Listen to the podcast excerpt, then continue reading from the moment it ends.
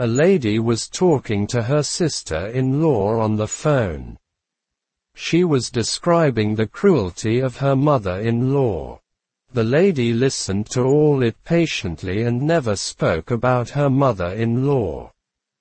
Do you know why? Her mother-in-law is her sister-in-law's mother. If we know where to talk and where not to talk in life, our life will be heaven.